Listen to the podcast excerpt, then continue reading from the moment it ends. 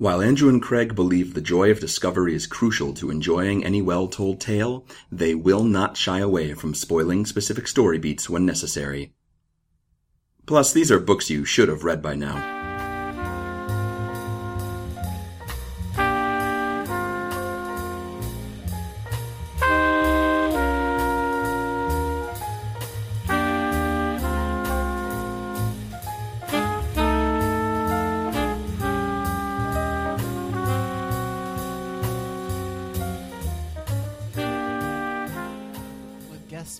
We should like just say hi. Here's the show, and let's let this new person talk about themselves. Great. Hi, here's the show. It's Overdue. It's a podcast about the books that you've been meaning to read. My name is Craig. My name is Andrew. And I guess my name is Margaret. I guess your name is Margaret. I, I know Margaret. my name is Margaret. I just, I guess that's the point where I say my name. Welcome to the show. What? Why would? What's up? What's going on? What's your relationship to books? that was really that was really smooth. Was really I'm good articulate. at intros. How about you tell people that this is Margaret Willison? Uh, uh, she's Margaret H. Willison, technically. Margaret H. Willison. I'm sorry, it's I okay. need to be on brand. Right. Well, just, if it's just Margaret Willison, then it's my mom. Oh, so, okay. Excuse so like, me, that's my mom. the initial isn't just to be fancy; it's like mostly to be fancy. Yeah, I hear you. It's like 80 20. Uh-huh. Yeah, exactly. okay. Um, yeah, she's at Mrs. Friday Next on Twitter, and she is here to to talk about books with us this week. So welcome, Margaret. Hi, Andrew. Hi, Craig. Thanks hey. for having me. Thanks for giving me an excuse to fill in one of the most egregious gaps in my uh, reading history. Which which we'll get to in a second, but which is which is that that you're reading this week? Uh, Little House on the Prairie by Little Laura Ingalls Wilder for the very Great. first time. Oh man, that's man. so good. Why is that? why is that such a blemish on your record? Like, why? To go back to my earlier graceful question of what is your relationship to books? Like, why is this particularly egregious? Like, I haven't read them, but it doesn't really matter. So. well, on the one hand, like simply by fact of being like a woman who claims American okay. citizenship, like I think I think this is sort of required. Um, okay. But like, I never read these books, and I never owned an American Girl doll. So wow. Okay. Yeah, I'm basically I'm basically a Russian spy. but more to the point, um, in terms of like my relationship to books, uh, I've written about books for the NPR website, and I've been on there talking about things, and I make a big noise about being passionate about children's literature on social media.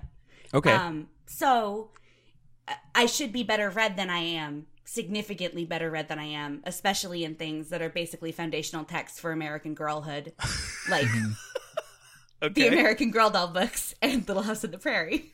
Well, so what you... are your what are your favorite children's books that oh. you've read at least up until now? Wow, and, and, why? Yeah. Um. So, like, if I were creating foundational texts for American childhood, number one on the list would be Half Magic and its sequels by a man named Edward Eager. Um, they're terrific books about five kids who find a uh, magic talisman that only ever gives them half of what they wish for, and they can never anticipate which half they're going to get. Oh um, no! So oh, that could get messy. Like, what if you wish for a dog?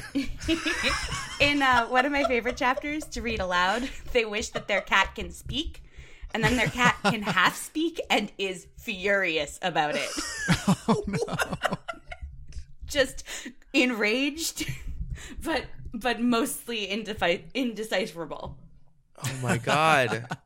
and they're I, great. I'm, okay. So those are some of those are that's a favorite.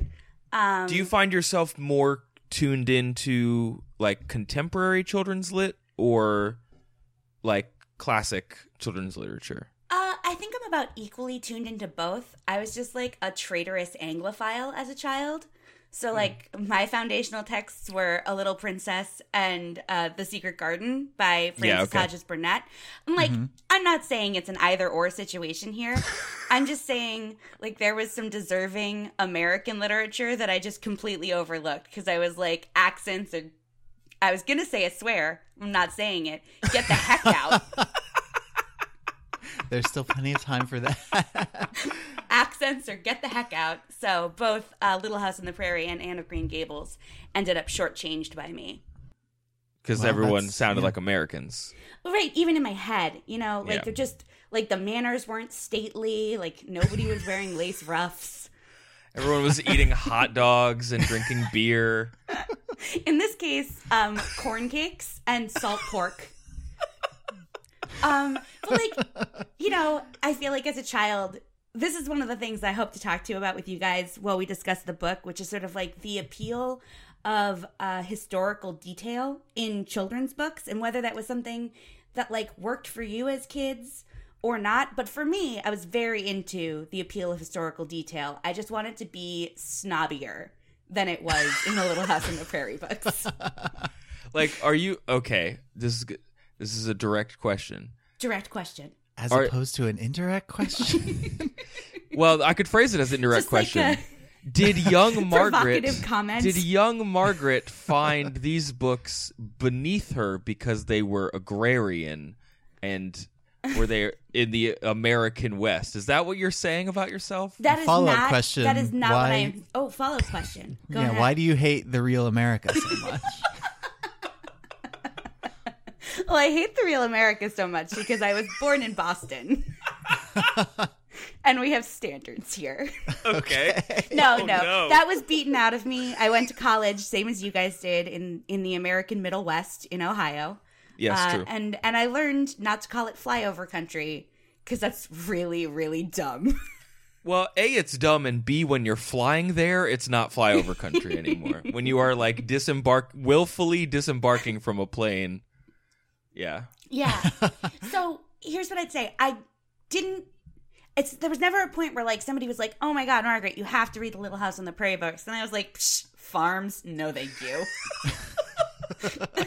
that didn't happen. They're just. I didn't naturally gravitate towards them the way I would naturally gravitate to books that featured gothic mansions.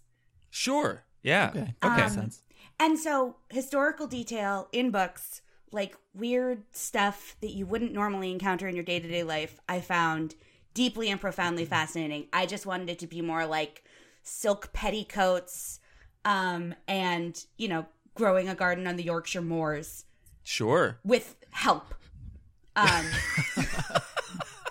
I think when I was growing up, it wasn't, uh, it wasn't like the British upper crust. It was science fiction with its own futuristic details. Like, I am not ashamed to admit that I once owned like a technical manual for several vehicles in the Star Wars franchise. Like, I could, you know, I used to know the manufacturers of all the things that you used to see in the films or read about in the books because, you know, you have time.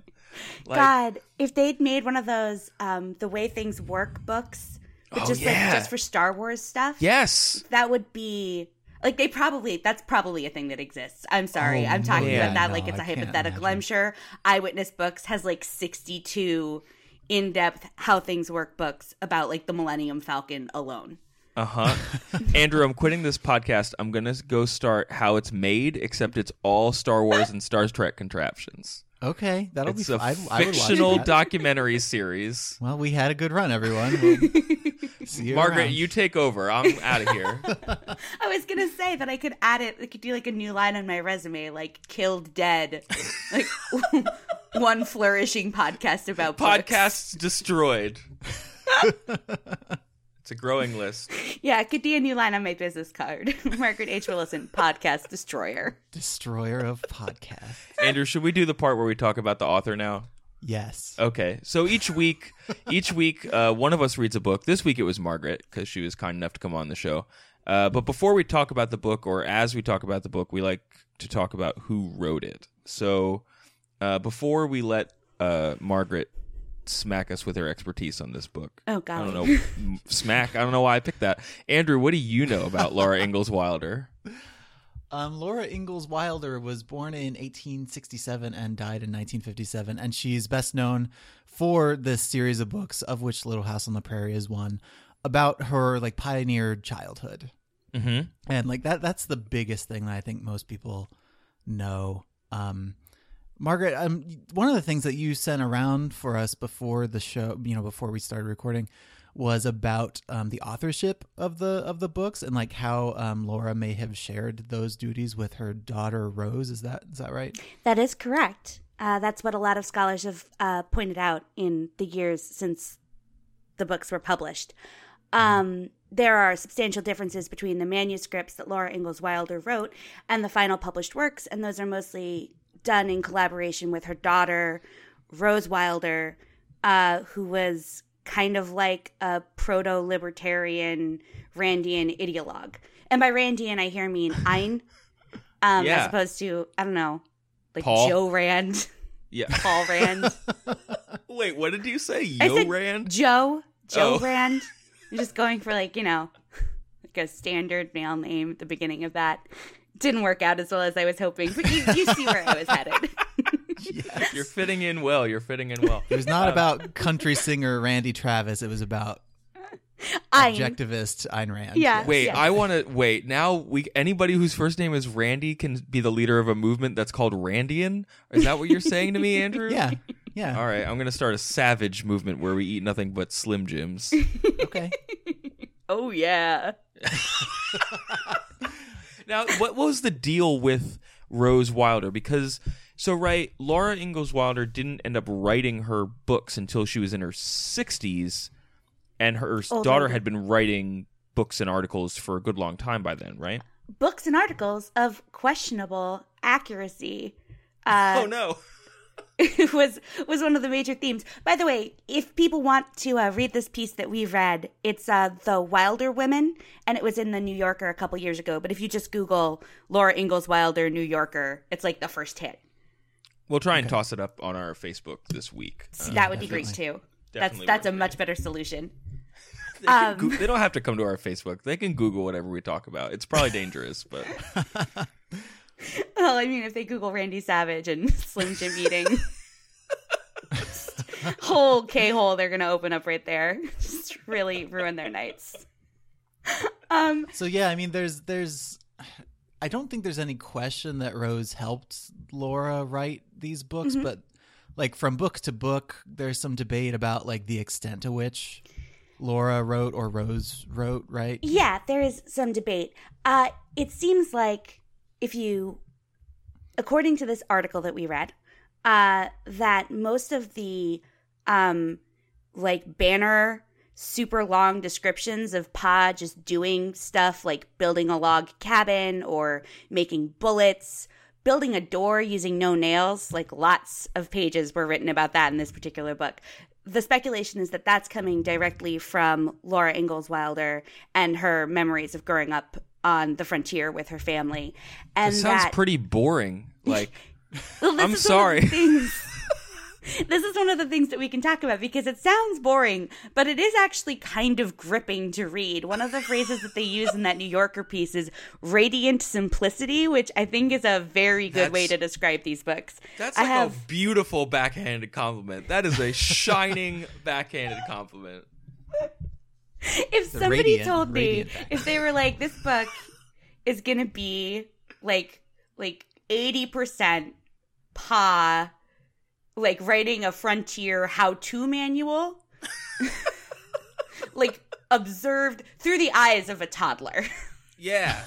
like i don't know that i would have been on board for it but actually reading it it's thrilling and i think it's one of the things that um has made these books like a pillar of american girlhood is like we like reading like really in-depth descriptions of people doing things that we would never do ourselves like churning That's true. butter um Okay. i will say that one of these books was definitely read aloud to me as a kid I now know because I went through and I read some of the Wikipedia entries about the earlier books in the series. This is the third, but it's the most famous. So I felt of like it would be like the best for your brand hashtag. Um, That's. Didn't want to make you guys start with like a deep yes. cut, like big house, little house in the big woods. you know. But that was read to me as a kid. And I remember because there's this very detailed description of them like making maple candy in the snow and they like boil the sap in their like iron cast iron pan and then they take it outside and they pour it onto the snow and then they eat like the frozen maple syrup and this was so meaningful that as soon as I read it in the descriptions, I was like, oh my God, I remember that being read to me and just like dreaming of this like alien civilization where like that was a treat. yeah, I mean, I, I read these as a kid. Look, you're a better American girl than I me. well, thank you. Um, and I don't, I don't remember a ton. Like, I mean, the maple candy thing sticks out. There's another scene, and I think a later book than Little House on the Prairie, where they move into this house that doesn't have a roof yet, and it's winter, and it like snows on them, and they, and they're I don't know, like they almost froze to death or something, but it's all it's all the number of the times they almost die yeah. is just incalculable. 24 pages into this book, it looks like their bulldog has drowned, and I almost threw in the towel right there. It was like dogs drowning. No. Yeah. like you can kill like at one point one of the girls goes blind, not in this book, but somewhere in there it's like whatever. Make a girl go blind, fine. Drown your trusty bulldog? No. No, Laura Ingalls Wilder. I will not be here for this. Thankfully, he comes back like 10 pages later. They think he's a wolf. Pa almost shoots him, but he's not a wolf. So, it's great. Good eye, Pa. but no, it's like all this kind of horrible sometimes stuff. Super horrible stuff all the time. The, the, the eyes of this, because it's told through the eyes of a youngish child. I think there's like a dreamy, like sentimental, yes, quality about it, and Very so it doesn't so. really come up until after you're thinking about it, like how terrible some of it is. Just relentlessly terrible. Um, and like, what's the romance of austerity that these books are presenting? And like, why is it alluring to like nine year old children, Uh-huh. particularly girls? but this is all. Um, I, I, I'm doing things completely out of order here, but That's one fine. of the questions that this brings up for me is so I do a lot of dealing with children's literature. And we're in a moment right now in librarianship where we're very eager to label things historical fiction. So, like, if a book is set in 1987, even if it is not about historical events in 1987, if it's just like it happens to be set there, that's considered historical fiction by many librarians. Like, they would label it as such. Okay. Um, and there are a lot of librarians who feel like if a book is set in 1987, but it's not about, you know, the fall of the Berlin Wall. That didn't happen in 1987. I know that, but you know, it was just like like like a roughly adjacent historical thing. Sure. It's pretty close. It's It's a close pretty enough prescient close book. enough for It's other. Guys, Yeah.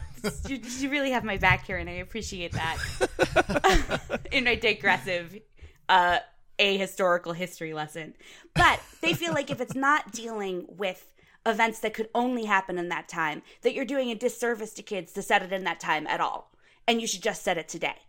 Um, because children won't read about things that don't happen right now and aren't familiar to them.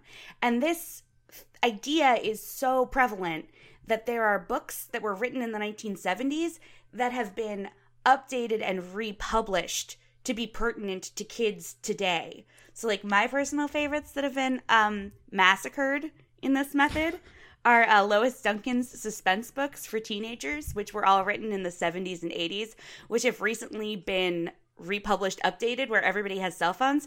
I haven't read them, No. but I know this to be garbage. I was just gonna say, like, is are we approaching like the peak of this, which is like good night lamp, good night iPad, good night Roku, good night moon? Like, is that good night robot dog, good night stepdad? Like, Yeah. what is this Good night. updated Good night, stepdad's gay partner. you know, so on and so forth. Fun fact I don't know if you guys know this because I don't know how much time you spend in tourist attractions looking at children's books. But there are actually there's like a whole cottage franchise of like good night location. Like good Oh, night no. boston. Good night philadelphia. Like good night fenway park. Uh, they've just like stolen the basic framework of Goodnight Moon, but then they just write it to be location specific. Like when bands like change lyrics in their songs so that they're about like whatever podunk town they happen to be singing in at that Oh, particular time. no. Uh, they're very. I mean, like I assume they sell well because literally every museum gift shop owns them. like the next time you're in a museum gift shop, one, shop the children's section because that's where all the best stuff is, and two, look out for the good night fill in your location here books. Good night, Cincinnati Museum of Art. Good, you know. Exactly. Um, Good so- night, Cleveland. Good night, empty streets. Good night, Good- dying industry. yeah. good night, rusted out tire factories. good night to the little old hobo whispering hush. But we kid Cleveland. We we love you guys in Cleveland. All three of you up there. Oh my god. Uh, so we're talking about this book ostensibly. Ostensibly. Wh- you were talking. We were talking a little bit about the radiant simplicity. Uh, well, we should probably circle back a little bit later to Rose's potential ghostwriting, but about the book itself and what you're saying about like what is the a- appeal of these novels to younger readers or to anyone why they endure. Laura Ingalls Wilder kind of originally wrote some of these stories not for younger readers, right? Like it was like Pioneer Girl or Pioneer Woman or something like that. Yes. Why do you think the translation, if you can assess this at all, Hmm. like what about it coming from a younger perspective for a younger audience makes it work? this is tricky, right? Because of course I haven't read the uh, memoir as it was originally constituted for adults. But speaking to the existing work and why having a child's perspective is so valuable, is I think it gives you a more natural way in to these sort of like Zen paragraphs of Pa. I'm going to return to it again because it's very uh, long and gripping, weirdly. Pa building a oaken door with no nails. Um, and you know, if it was just an adult observing that, you wouldn't necessarily get this sort of grainy detail, and you wouldn't get what you referred to, Andrew, as the sort of dreamy quality that comes along with it that gives it kind of like a baked in nostalgia feeling because you can relate to watching your parents do things as a child and mm. how even the most boring task is kind of infused with this special adult air of sophistication just because it's being done by your parents and you couldn't do it yourself.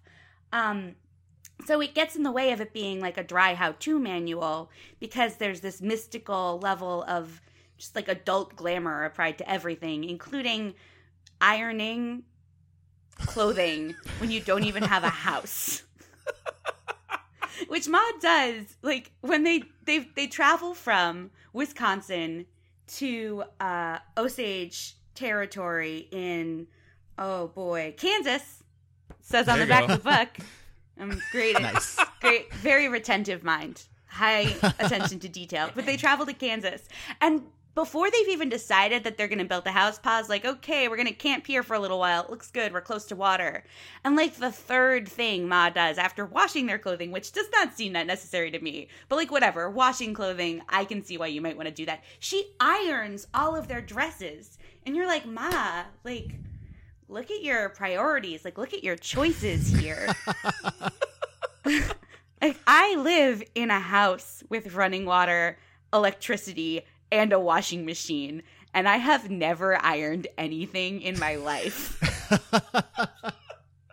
this I woman, only I only iron in hotel rooms. Is that weird? no, I mean I've ironed things in hotel rooms too. You know why? Because like that's a situation where you pack a formal piece of clothing and you need it to look good, Yeah. And you've balled it up and right? thrown it And you your like carry-on wrinkled it up bag, half so- half yeah. wet because you clearly didn't pack in advance or wash your clothing far enough ahead that like you could put it into your suitcase completely dry. Like it's just a little damp. 'Cause you're doing it at like 4:30 in the morning and you have to be at the door at 5:02. I don't know about you guys. I would definitely not have survived if I were a Little House in the Prairie character. Yeah, I think that's part of the allure of these books is like I'm reading about them like on my iPhone while I eat a sandwich. right. and on a subway train. Like Yeah, and like those, none of those things are things that they had in Little House on the Prairie times. None of those things. But I think the lasting popularity of these books is a direct rebuke to the dummies who are like, oh, kids won't read about it unless it has cell phones in it. It's like, really? Because kids read Pa Build a Door for eight pages. Generations of children dream about Pa building doors with wooden, whittled wooden pegs. So I presume other things happen Other in this book happen. other than doors. What are some of the the highlights, if if you will? Who are who is here? Who's living in this house on the prairie, and what are they up to? Well, who's living in this little house on the prairie? We have Pa, Ma, uh, Laura, Of course, her older sister Mary, and their little sister Carrie, and most importantly, Jack the Bulldog. okay, There are some horses too, but in addition to frontier narratives, I was never a horse girl. interesting. Really only fantasized about gothic mansions and having staff. Well, horses, yeah, horses can't wear like high collars or like neck frills or anything powdered like that. I mean, like or they can, they probably can, but we haven't didn't. let them yet. the horse books for children are more about like the the like wild nobility of a stallion, and they're less about like like braid bows into its hair and take it to a show where it prances like a dressage pony. Yeah, it's not about horses with like manners. It's Right, not no. egalitarian horses. Exactly. This horse was marrying off this other horse to get more land. Like that was not not a what was going on. It's not what Black Beauty's all about. No, no, definitely not. Can we get like Jane Austen novels rewritten to feature horses? I'm sure it's on the internet. I'm sure E.L. James is working on it right now. Andrew. like a suitor comes by and he gives you really good oats and say you marry him.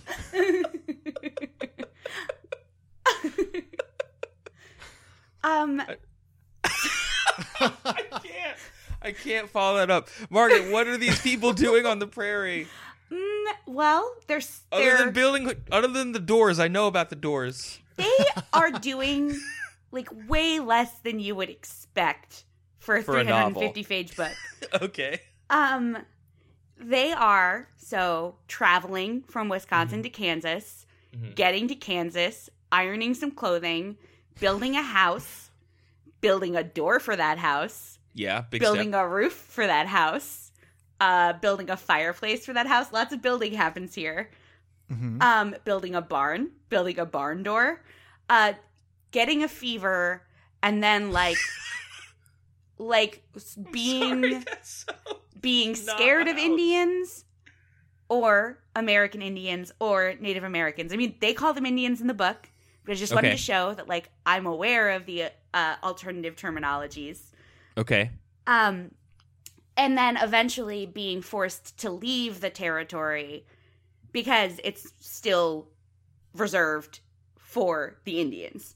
Um, they move there because Pa gets like a hot tip from his pals in Washington D.C. Like, and they're like, it's gonna open up for settlement any day now. And the best way to get good territory in an area that's opening for settlement is to move there before it's really legal and just claim squatters' rights. Um, That's that's amazing to me. I was when I was kind of getting ready for the show. I Mhm. forgot about this era of the world, spec- I guess specifically America, where just like you could just move somewhere and build yourself a house. yeah. Whether or not it was legal, just as long as no one else was there. If someone just decided now every every part of the earth is owned. So if you just like build a house, someone already owns it and is mad that you're building a house there. Right. Yeah, Right. but like with America, like we were just going west for a long time and there was a lot of land. And it was And only owned was- by people we were Yeah. totally cool with killing. Yeah.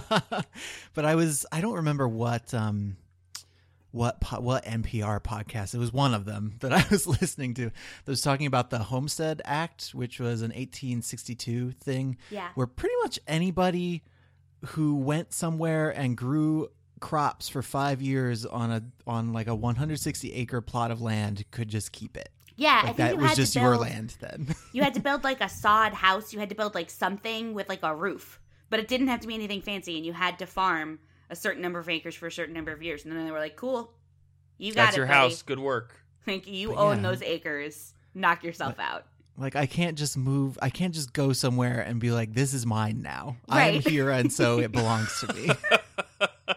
oh, this is something that I did not link to you guys, but I should have linked to you guys. Another thing that your readers might enjoy checking out is there's a phenomenal essay by a writer named Eula Biss, and it's E U L A B I S S, that is drawing analogs between how Wilder talks about uh, Indians in these books and pioneering in these books, and the language that um, modern urban communities use when they talk about sort of like reclaiming and gentrifying new neighborhoods. Whoa. It's so good. And I really liked it even before I read this book, and I like it even more now. I'm going to have to revisit it. But she wrote that in McSweeney's, and it was eventually published in an essay collection called No Man's Land. But it's still available on the internet to read for free. Good. Good to know. Great. Yes, we will try and find that and post that too. We've got lots of good links this week. So But- their so their relationship with Native Americans in this book is obviously fraught. It's not it's not a good one. Is it ever a good one? Is it ever a good one? Well, there's some interesting stuff that people assert about this, which is that so Ma like hates Indians, like super hates them. Um, just doesn't like Is she- them. Pa is like more open minded, where he feels like some Indians are okay, other Indians aren't so great, but like you don't want to make the Indians angry. You want to live with them cooperatively in this space because that's the best way you're going to keep your territory claim and not get, you know, um, scalped or similar racist assumptions he would probably make about what Indians would do. Yeah. Okay. Um, but in terms of how the Indians are depicted, like not super great work, Ms. Wilder. um, there's a really, really phenomenal uh, expert on the question of American Indians in children's literature. Her name is Debbie Reese. She does this. She's basically a professor in doing this. Uh, so you should Google her. She has great writing. Um, but she really strongly feels that like these books are so fraught with stereotypes and read at such an impressionable age for kids that they should just be take like no one who's not reading it in a college course to examine the racism implicit in the stereotypes should even be touching these books. Hmm. I guess is that is that does that bolster or hurt the argument that kids should only read about kids with cell phones? Like is that you know what I mean? is that at a when you are that age, are you able to put things in the right context? Are you what is the responsibility of anybody who gave you that book? Should kids only be given books to read? Should they not be allowed to go find? You know, this is like a whole host of developmental education issues. whole that I'm host sure of you're, developmental like, aware education of. issues that I spend a lot of time thinking about and talking about with other people because it's really complicated. So, um, books that I read as a child that Debbie Reese is not a fan of is uh, the Indian in the Cupboard books by Lynne Reid Banks. I Uh, love those. Did somebody else on this podcast listen to those? Read those? Yeah, I, I totally read those. Yeah, they were great, right? Depictions of native cultures in those books, not Pretty super. bad. Yeah, no, that Pretty part wasn't great.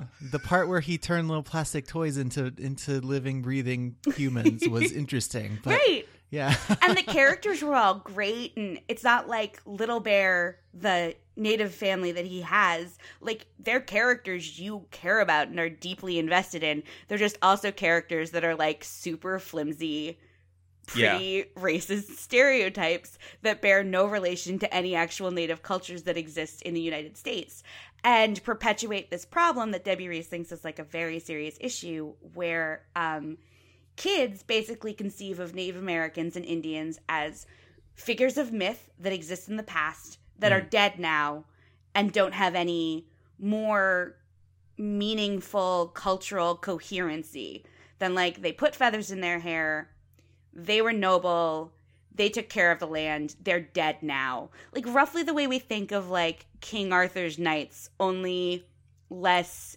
individualized. Sure. Okay. Yeah, because cuz you tend to only think of them. Uh, I would say you know the way we're talking about it right now is kind of indicative of it, right? You Right. think about you think about tribes more than individuals. You think about uh, at this point the narrative is largely about how they were wronged for the most part, right? Right. Hopefully, is what you're talking about. Um, but it is then, yeah. I, it's interesting to say that It's like they the use the word myth. It's like the like Indian man surveying the territory, weathered face, single tear drifts down his cheek. That and they're and they're not modern. There's not a No. modern image that is right. in any mainstream culture. There's actually been a pretty interesting uh, debate about this going on in the theater community that I've seen as well, going on online about who is you know who's ra- allowed to tell those stories, who who are allowed to portray those characters on stage. So it's it's certainly something an issue that is in the zeitgeist as as a lot of similar issues are right now. hmm Um, So so for me, I I feel like it's most effective for me to be like, well, I read these books as a kid. I loved them. I would probably not these ones, not the Little House on the Prairie books, but the Indian in the Cupboard books by Lynne Reid Banks. And you know, if I were thinking about it, if I had children in my life I wanted to share books with, would I share these books? Maybe, because like I say, I had an amazing reading experience with them when I was a kid. I think they're terrific. Um, but there's this question of like they have some seriously problematic racial aspects to them. Um and i have to sort of examine like did encountering little bear and his sort of archetypal indianness poison my brain? Did it make me care less when i realized that indian culture was more individuated than that and had more modern problems? I don't think it did but I can tell you that reading the part the partly true sorry, the absolutely true diary of a part-time Indian by Sherman Alexie, which is a very recent publication for older teenagers, um, totally grounded me in current Native American issues in a way that nothing I'd ever read before had, and in a way Hmm. that was really like electrifying and exciting.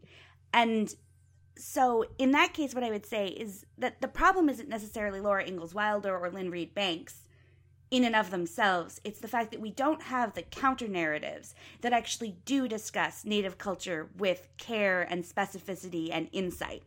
Yeah. um, that we don't have the ones that situate it in the modern day or we don't have the ones that situate it in the past but not from the perspective of a white settler from the perspective of you know a native child who's experiencing this incursion of these weird white people who iron when they really don't need to you know and like what they would be making of those circumstances um and I think maybe if we can put a little bit of energy in correctively balancing both of those things, that would be great. I can definitely say that I would not be psyched if I knew my child was studying Little House on the Prairie in school. Cool. I think, All right. Because I think historically, like it's presented as factual, but it's shady on how actually factually accurate it is. Yeah. Uh, and I think that's not a thing that I would want my kid doing in like an English class. They're just better books. Yeah. So let's talk about kind of the um, rugged individualism that's at the heart of this book because I feel like that is both part of the time period, it's part of the initial appeal of these books when they were published, kind of just after and during the Great Depression. Uh, but it also may tie into some of the less seemly aspects of kind of what you've been talking about, Margaret. Right, right.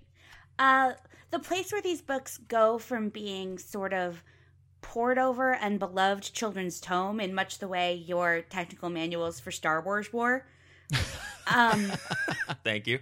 and get transmuted into like American myth making and rugged individualism and manifest destiny and all of that like hot stuff um, is a really interesting one. And in the book, I think it read as less polemical than I was expecting. I was Okay. thinking that my experience of this would be, especially after reading the New Yorker article, would be very similar to my experience of finally reading The Lion, the Witch, and the Wardrobe, like as an Yeah. adult. Where I was, was like, just wow, bring that up. Yeah. just like up to up to the ears with Jesus imagery. It was like, whoa, C.S. Lewis, calm down, like maybe a little. Like you're basically plagiarizing the Bible. You're just tweeing it up a little bit. You're just like adding some Wes Andersonian touches, like like a fawn with like a jaunty scarf. right, and I'm gonna and, like, retell the Bible with my favorite 21st century directors. yeah. I'm just gonna for the look into my little crystal ball. Mm-hmm. Gonna anticipate. Wes Anderson, and I'm just The gonna whole- bring his aesthetic into this whole scene. Yeah, the whole book is actually like you cut off the front of the wardrobe and you can see all of it at once, and it just kind of pans around like a little dollhouse. That's the whole novel. I mean, like, I actually now would really like to see Wes Anderson's Lion the Witch in the Wardrobe. Oh, it'd probably be really great, but It it'd probably probably have like Ed Super Norton in it, and it would have Ralph Fiennes in it. And Yeah. it would Who's have Aslan? Who is Aslan? Willem this Dafoe. movie? Let's go. Alright. Come on. Okay, cool. Bill Murray is obviously Aslan. Oh, good call. Good call. I mean, it's just transparently correct. Just have a laconic, disaffected Aslan. I don't know if that would play very well. It's a Wes Anderson movie. Everyone is laconic and disaffected. That's the whole aesthetic. laconic, disaffected, and perfectly framed in the center of the shot. It would be great. Yeah. But this was a big tangent, and I can't even remember where it started. Oh, so Rugged I individualism. Yeah. I was expecting that when I read these books, that the polemic polemic would be so transparent to my adult eyes that I wouldn't be able to like dig into the narrative and enjoy it the way a child would. Not the case. I totally enjoyed this the way a child would.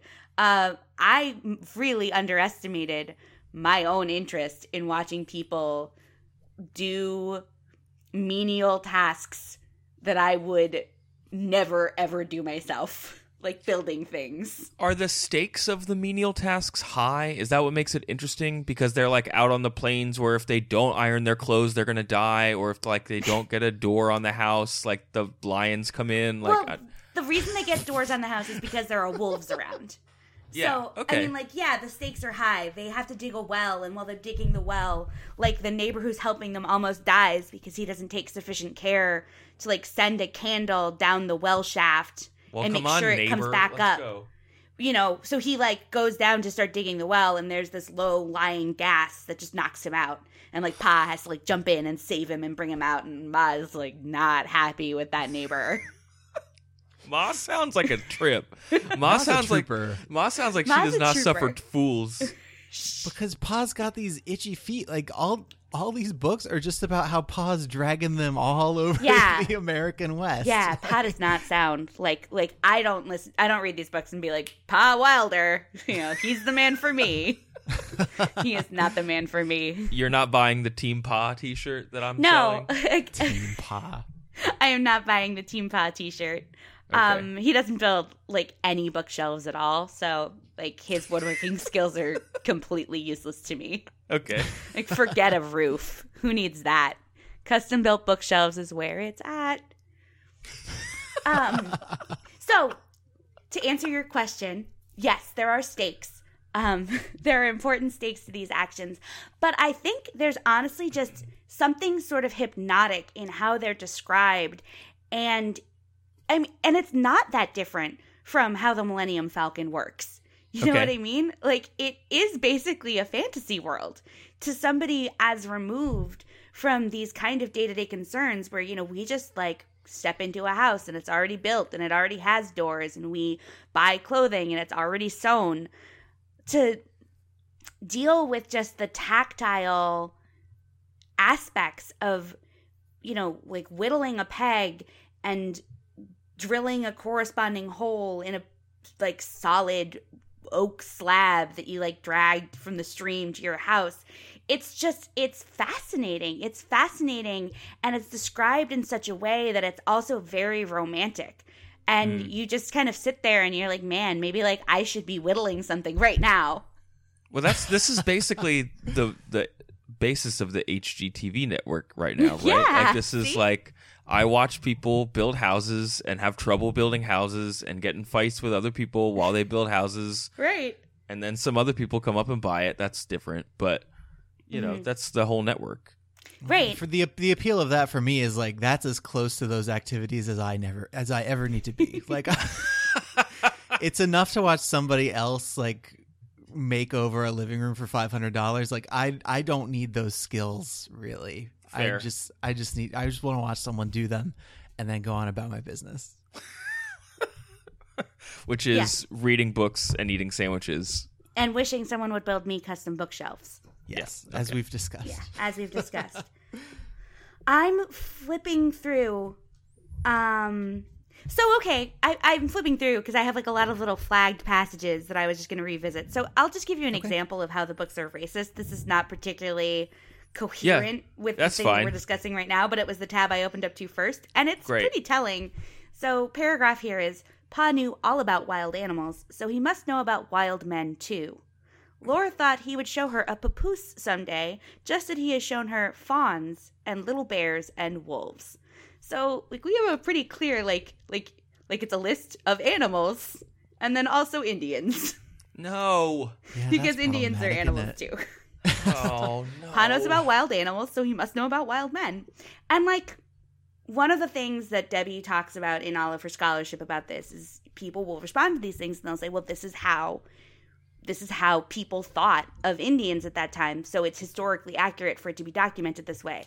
And her main counterpoint to that is it's like, "Well, if we thought they were wild animals, why did we make like hundreds of treaties with them as sovereign nations over and over and over again?" Clearly Yeah. on some level people were recognizing that these were sophisticated societies full of intelligent people, not very different on a meaningful level from the white settlers who are fighting with them, but that it really benefited the white settlers to think of them as not real owners of the territory, not real people, and not real figures worthy of concern as something like a wild animal, where it's like we're sad that the buffalo are gone right? But like, you know, whatever. It was going to happen to them eventually. We needed to build factories and houses there and, you know, wild buffaloes are only so important to our day-to-day existence. If we think of Native Americans in roughly the same way, it's pretty convenient and like we don't have to hand-wring much about how badly we've ruined everything for them forever and ever. Mm-hmm. Amen. Yeah. Yeah, I was just gonna say, like those those treaties that you mentioned. I don't think we were super awesome at honoring the terms Oh, of those, like historically. We definitely weren't. Yeah. Uh, counter. So that's maybe the books at their worst. And one of the paragraphs that I marked early in the book as the book sort of at its best, as a point where I was like, oh yeah, this is something that I can imagine. Like if an if someone gave these to my child, I wouldn't be like, get that trash out of my house. I would be like, hey, bring them in here. There's some beautiful passages. Um, and they say, thickly in front of the open wagon top hung the large glittering stars. Pa could reach them, Laura thought. She wished he would pick the largest one from the thread on which it hung from the sky and give it to her. She was wide awake and not sleepy at all, but suddenly she was very much surprised the large star winked at her. Then she was waking up next morning. And that's just a thing where it is really describing just this alien landscape with mm-hmm. such radiant simplicity and romance that it's really transporting. You just feel like you're there on the prairie staring at this glittering blanket of stars and you're like, "Man, like maybe that radiant simplicity would be better than my iPhone." Ha ha ha. JK, JK. I'm going to play two dots now. At least if you're me. I'm gonna tweet about how I thought about putting my phone down. Haha. exactly. This Um, well, that passage actually seems like a good way to bring Rose back into this, um, her daughter, because from that initial uh, Wilder Women article we were talking about, there's a great quote from Rose that she uh, wrote in a letter to Laura, where because initially she was actually editing the manuscripts like while they were getting ready for publication because they lived together. Um, Rose moved out a couple years in, and they were doing it by correspondence. Rose wrote to Laura at one point, "A good bit of the detail that I add to your copy is for pure sensory effect." Uh, so, you know, kind of what you've been saying, Margaret, about how some of this book is these kind of romantic memories of detail and minutia and whatever. There's a lot of pure sensory effect in these books, and it is Yeah. highly effective. Uh, like I would never want to eat like roughly like cornmeal and salted meat for months on end. Cornmeal, salted meat, and molasses. But the way they describe it, it sounds kind of like heaven. It's not that different. like I think there's something alchemical in just any written description of food is like immediately appealing and appetizing. I think that's like 80% of why anybody reads the Redwall books by Brian Jacques. it's just like I just want to hear about like mice eating like biscuits with elderflower jam and clotted cream forever. Even though I don't even know what all that stuff No, is. like really, Turkish like, delight, the Lion, the Witch, and the Wardrobe. Turkish delight tastes like garbage. it looks like garbage. It, looks, like, little, garbage. like powdered sugar Jello squares or It looks something. like- I'm not even. It looks like drugs that you would only take if they had like serious hallucinogenic effects. If a witch gave them to you. if a witch gave them to you, you would look at Turkish delight and you'd be like, "No, no, no, this looks this looks gross."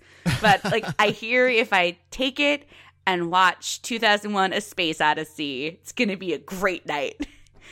um, but if you're just eating it to to eat Turkish delight, like I want some, I want science to examine your mouth and report back to me about why it's wrong and broken.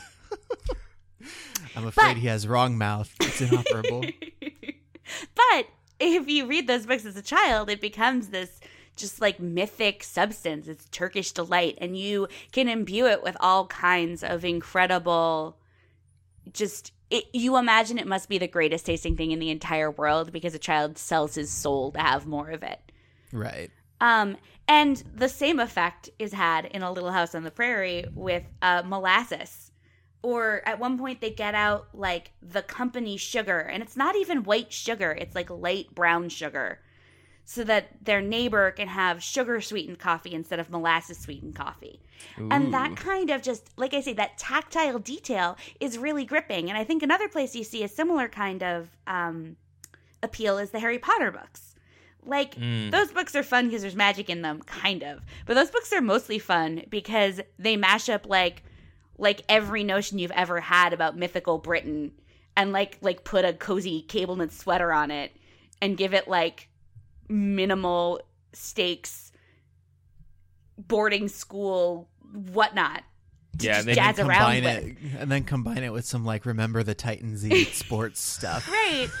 Like like those books are fun because the world building is so compelling and the world building is inherently nostalgic.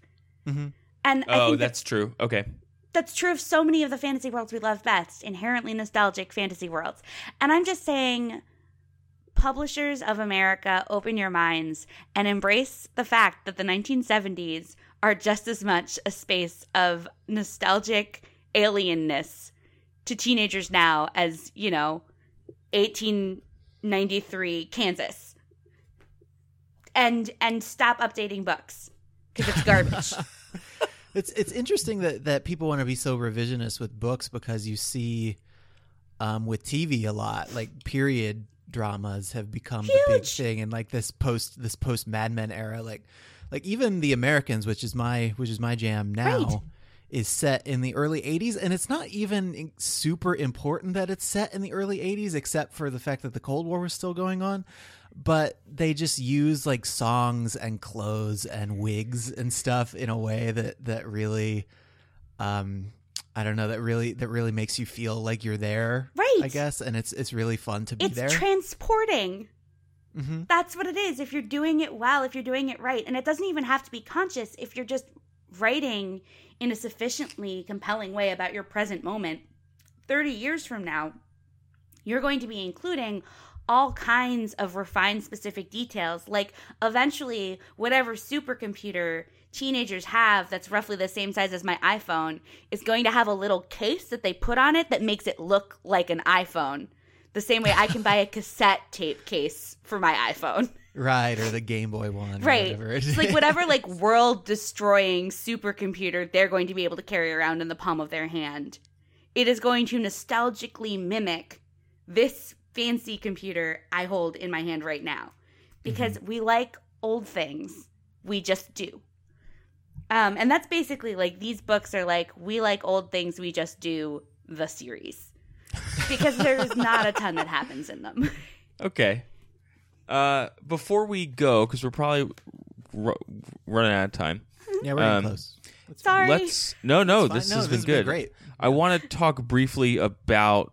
Uh, you tossed us some of the info on Rose and the prototype, like proto libertarian stuff Mhm. that I do think kind of plays into this romantic nostalgia of the rural American way, right? Like Right. Laura and Rose both, I think, were not the biggest fans of FDR, even Oh, though they were somewhat related to him.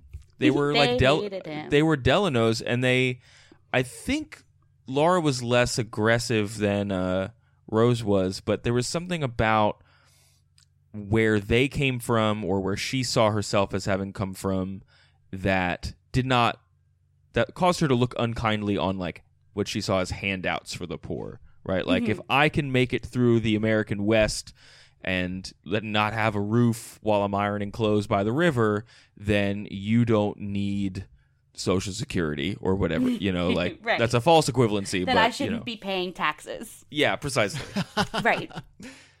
Do- Um. What Yeah. like what foundation do you see for any of that in those books? Is that a valid reading of them at all? Like Well, it's definitely a valid reading. It's very. It is not as polemical as uh, Jesus stuff in The Lion, the Witch, and the Wardrobe, but it's definitely baked in to kind of the ethics that the family is presenting and embracing. Like, to return to my favorite part, the reason Pa is building a door without nails is because he doesn't have any nails. And uh, when he's going to build the roof, he is intending to do it without nails too, but his neighbor has some and lends them to him. And Ma's like, I don't know how I feel about taking a handout. I don't want to be beholden to anybody. And Pa's like, No, no, no, we're not beholden. This is just neighborliness, and I'll pay him back as soon as I go 40 miles to the town where there are nails. Um, and that's one of many exchanges in the books where this kind of like they just want to be sort of a a sovereign nation unto themselves, mm, not dependent on anyone beyond themselves. Uh, and the only way that the government interacts with them is to s- screw screw up their lives because they Yeah. build this, you know, lovely little log cabin. The illustrations make it look just like Lincoln logs, except like Pa's like making them himself, and they're you know like the size you would need them to be to be a house, rather than small enough for me to play with with tiny child hands. Uh, Well, and this is coming out of like she was born only a few years after the Civil War. We're in this kind of like grappling with what the federal government is and should do in the new territories. So you've got these people who are, like we said before, just like planting a flag in the ground that has home on it with the E written backwards, and it's this, is my little rascal's house on the prairie is what I'm talking about, and uh, and then the man shows up with the Pinkertons that he hired or whatever, and it's like pay taxes, and also the Native Americans live here. Excuse Right. me, we call them Indians because it's the 19th century, but get out. So there's this like, is there is there tension? What is the tension in the book between this family and like America? If that's part of this book, or I know that's like part of the series a little bit with like the federales and whatnot. I think it is more subtextual than textual. Uh, so the government and fear of the government manually removing them from Mhm. the territory in the house is the inciting change in the book that leads them to abandon this homestead they've formed in Kansas. Okay, Um, that and fear that the Indians are gonna kill them. Um, so either like Johnny Law is gonna come in and be like, "You scofflaws, skedaddle," or he's he's like a jazz musician. yeah, I don't know why he, t- he time traveled there from 1930s Chicago to to crack down on their bootlegging. Wait, was his name Johnny? S- no, his name was Johnny Law. I Johnny you- Law. uh, for her second, his name was Johnny Scofflaw. Scofflaws. no, no, that's more Johnny that's, Scofflaw is the guy who Johnny Law fights. Oh, They're arch enemies. yeah, they're the uh, they're the 1942 equivalent of Spy versus Spy. Johnny Law v. Johnny Scofflaw. So they have to leave because the government's coming. Right, they had to leave because the government's coming. Um, but that's basically the only meaningful interaction that they have with the government because they're living in ungoverned frontier.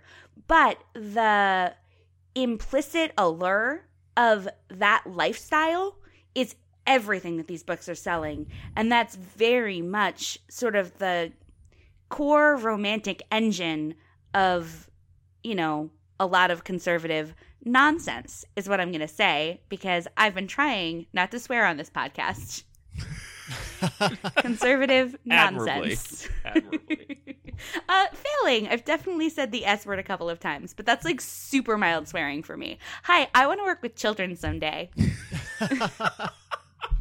They gotta learn cussing from somebody. Like, exactly. And I just want to step up and be that person in their lives to teach them all of the best swear words and the choicest moments to use them.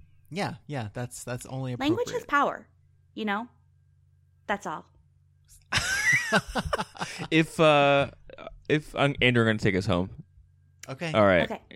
And uh, from Are you though? no, I'm not. Um, if you, the listener, wanted to write in and tell us your favorite swear word that we won't say on air, uh, you can do it at overduepod at gmail.com. Uh, don't tweet them to us at twitter.com slash overduepod because that goes into the Library of Congress.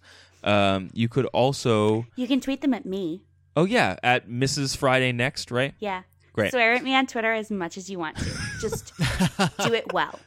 Uh, you can also find some of the articles that we talked about on our Facebook page, facebook.com slash overdue pod. Andrew, if they wanted other information, where should they go? Uh, we have a website up on the internet at www.overduepodcast.com. Up there, we have um, the links to our iTunes page, to our Stitcher page, to our RSS feed, um, all the ways that you can use to subscribe to the show and get new episodes as soon as they come out. Um, we have also got Amazon links to the books that we have read that we're going to read that you can click on and use if you want to read along or read ahead.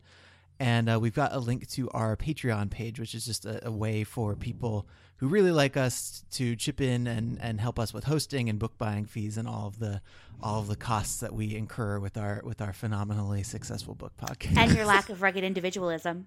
That's Yes, true. right? Yeah. No, we are reliant on handouts Unlike from Pa. people.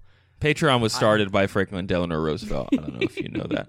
Uh, New New Deal. Margaret, is, are there any other internet projects of yours that people should be on the lookout for?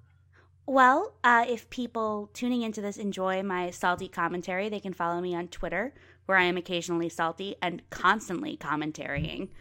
Um, alternately, they can also find my newsletter at uh, tinyletter.com slash two bossy dames.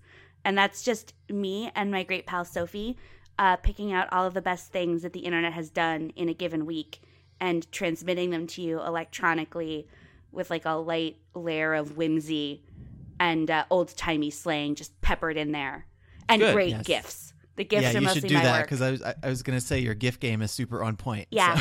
so- Um, Cool. Google image search, guys. You can filter it so that it only shows you animated images, and just Google with hope in your heart, and you'll find everything you could ever dream of. I'm so happy that I heard the phrase Google with hope in your heart today, Margaret. Thank you so much for joining us. Thank you guys for having me. This was really fun. okay, everybody. Uh, we will be back next Monday, and until then, try to be happy.